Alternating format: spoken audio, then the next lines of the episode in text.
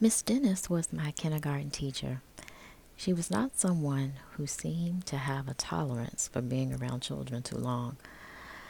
I've often wondered why she chose the profession, especially after running into her once in my 20s where she was markedly much more pleasant. Miss Dennis was, as children would say, a meanie. We had frequent writing assignments. Yes, in kindergarten. I enjoyed writing, always kept a diary growing up. So, presenting these writing projects to Miss Dennis, I thought in my little kin- kindergarten brain it would earn me an automatic gold star or something like that um, considering I wrote a lot on my own, anyways. Well, Miss Dennis was hard to please. She was not soft in expressing her displeasure. Um, if she didn't like what you wrote or we didn't complete an assignment as instructed, our efforts would be thrown to the ground, where we would have to pick it and our little kindergarten egos up, go back to our seat, and start over with the anxiety of having to represent to Miss Dennis again. No pressure. Mr. Chaboya, he was one of my computer generated sophomore year college professors. Economics, I believe it was. Had a reputation for being scary, like in the Seinfeld sitcom, the Soup Nazi type of scary. Leftover PTS from Miss Dennis surfaced, and I saw myself outside myself, walking very rapidly to the registrar's office after the first class of the semester to drop and add the same course, different professor. Let's just say he lived up to his reputation on day one. Later in my junior year, I would meet his daughters, his very lovely daughters, and share other classes with his very handsome son. We all became fast friends, they invited me home where I met Professor Chaboya and his wife. Learned there was nothing to have been petrified about other than me. Miss Dennis and Professor Chaboya came to mind when I think of Governor Andrew M. Cuomo, Democrat, great state of New York. Why? Or how are these all similar? Governor Cuomo has a reputation for being driven, always working, results obsessed, no excuses, produce or else kind of leader. It is not easy working for these types of managers. The energy they incubate in the workplace, some would find stifling, overbearing, misconstrued as toxic. I felt that way about Miss Dennis, though too young to have termed it such then, and about Professor Chaboya, older but too unsure of my own abilities, yet too egotistic to admit it to myself. Miss Dennis put me on path to becoming a really good writer. I went back to my seat, reconsidered what I'd written, even at that age, discarded it, and started over from scratch to rewrite something she later termed genius and had me actually read it in front of the class. It would be the only time she ever threw an assignment for me on the floor. I worked hard on everything I did in her class. Professor Chaboya said to me when I brought the drop ad request to him for his signature, decided to take the easy path, I see. Yes, it made me feel like the wuss shit I was. After I got to know his family, I regretted not letting him bring out those best traits. Not, you know, not letting him bring out the best in me then versus eventually tapping into those and tapping into those same traits later, further along in my adult life. And yes, I'm getting emotional when I think about it. I often wonder what might have resulted had I done so sooner rather than later. If you work for Governor Cuomo, you are expected to perform at your highest level. It is something that many might struggle with, as I did, not working for Governor Cuomo, but in other areas of my life, vis-a-vis the experience with the, prof- the scary professor, Ms. Dennis, etc. The reason and circumstances may vary. Are Ms. Dennis, Professor Chaboya, and Governor Cuomo to blame for expecting your best? And if we are not able to produce, present, and sustain our best, is it fair to then misdirect, project our failure feelings upon them? I might have gone home to mama and daddy crying, and mama would have written a strongly worded letter, or not. But I didn't. I rose up to the level of expectation and it made me better. Although I didn't take that approach with Professor Chaboya, the universe had us enter into a crevasse together where I learned a valuable lesson. Iron sharpens iron, but only if we allow ourselves to be honed as we are a honing instrument. Accusations and allegations against Governor Cuomo are serious.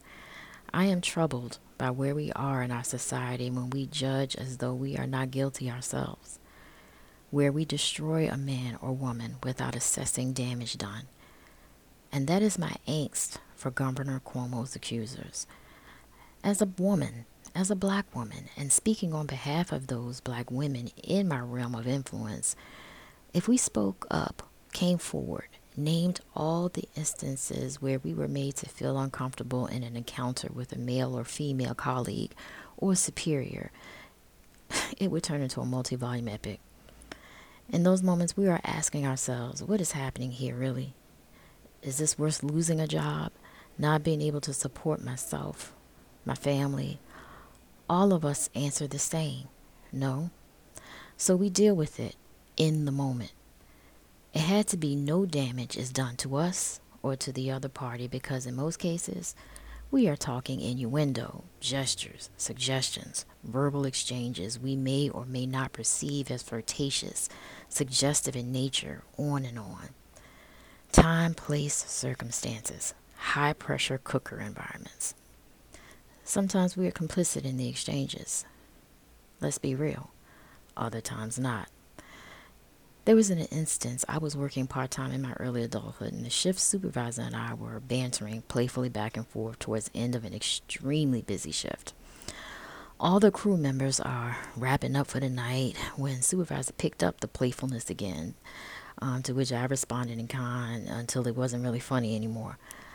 Thankfully, others were around to intervene, bringing it into an, to a scene that could easily have gone another way and perceived for something other than what it was. Sometimes we choose to leave the situation, as did I in the most recent example I have, and only instance I was rendered speechless after a verbal exchange, where a female superior commented when I had received flowers from a male friend, he really trying to get that pee. And you know what? I'm going to go ahead and say it because for the shock effect, as shocked as into silence as I was, I quote, he really trying to get that pussy. She bent down so as not to be overheard by anyone in the area.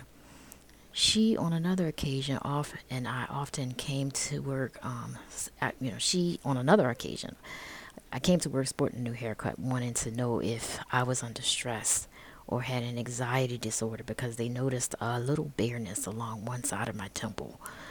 The only person in the office that day to criticize versus compliment and it happened to be a manager.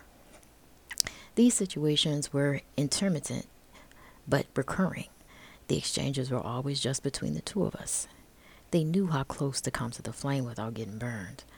I did not know what motivated them or exactly what to call it. It made me extremely uncomfortable at times and affected my performance, which up to that point had always been tops. I chose the out, which was not long before the pandemic. A close friend interning in D.C. chose the out, where culture or workplace fling with the intern flame, jumping is always elephant in the room. She didn't even finish out a year, choosing what was best for her versus toughing it out, as it was insinuated it would have likely been a repeat scenario, no matter where she was assigned. So, are we going to do a Hollywood sweep? Because many are privy, and we all know it. What damage has it done, these accusers really? Accusers of the governor for impropriety. I really tried to find it as a woman having stood in their shoes. In reading the AG's report juxtaposed with governor and Attorney Glavin's response, what what he's being accused pales to what I and others in my sphere of influence have experienced and this not to lessen any discomfort they may have felt during or after. Doubtful any we'd name would lose their position or reputations. even with more meat on the bones of what was said and or insinuated. But what is the real damage done here? Damage in comparison to what is being leveled at him, destroying accomplishment, legacy, reputation, manhood, standing within his family community. It is an imbalanced case where all facts, statements, communications are not being considered and presented so that this clear imbalance is not seen as and for what it is. Who stands to gain from seeking to destroy a man's life just short of physically taking it? When all he has done or has been about the business of doing is being the best public servant to the state of New York he can possibly be. That is the question that should be asked and answered. It has been it has been disheartening lately since my move to New York from Philadelphia. Having the best intentions in my heart and head to come and help, to witness how to witness how citizens are thanking the leadership who saved many of their lives. I just wasn't raised this way to destroy a man's dignity, to vehemently seek to strip him under guise of pursuing justice of what he has worked hard for. In a position where he has tried to show real public service. And before you say to yourself or others, she doesn't know what she's talking about, consider this. I do. Because I too am a survivor. I was touched inappropriately, repeatedly, by one of my mother's boyfriends when I was 14 years old. It would happen while she was away at work at night and we, my siblings, and I were sleeping.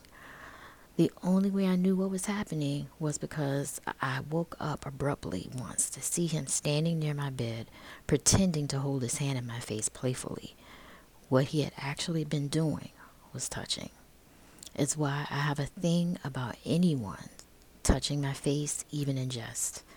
It was the reason why the scene with the shift supervisor might have gone another way had I not been reasonable and mature enough to assess what was really happening and what his intentions were, which were not to do me harm. I never told my mother about this, and the only reason I'm disclosing it now is because I know how easy it might be to perceive a gesture, touch, words as one thing, depending on what has been experienced prior. When I say we deal with this stuff in the moment, I mean firmly establishing my boundaries with men, forcefully if necessary. Most often than not, people don't want to be embarrassed by, by a female knocking the shit out of them, verbally or otherwise. Exactly what Mama would have done to that man and worse. All I could think about was her going to jail and our family torn apart. Black women often carry experiences like these with us to our graves doesn't make it right. Just means we weigh what is and is not serious enough to merit whatever outcomes that will result. Those in my sphere of influence are not looking to do damage to ourselves or anyone who may interact with us in a way that in any given moment is awkward or hangs icky in the air between us.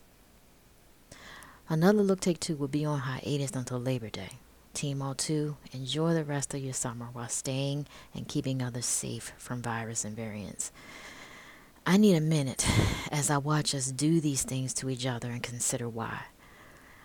Are we bending toward better? Will we? Chat again soon.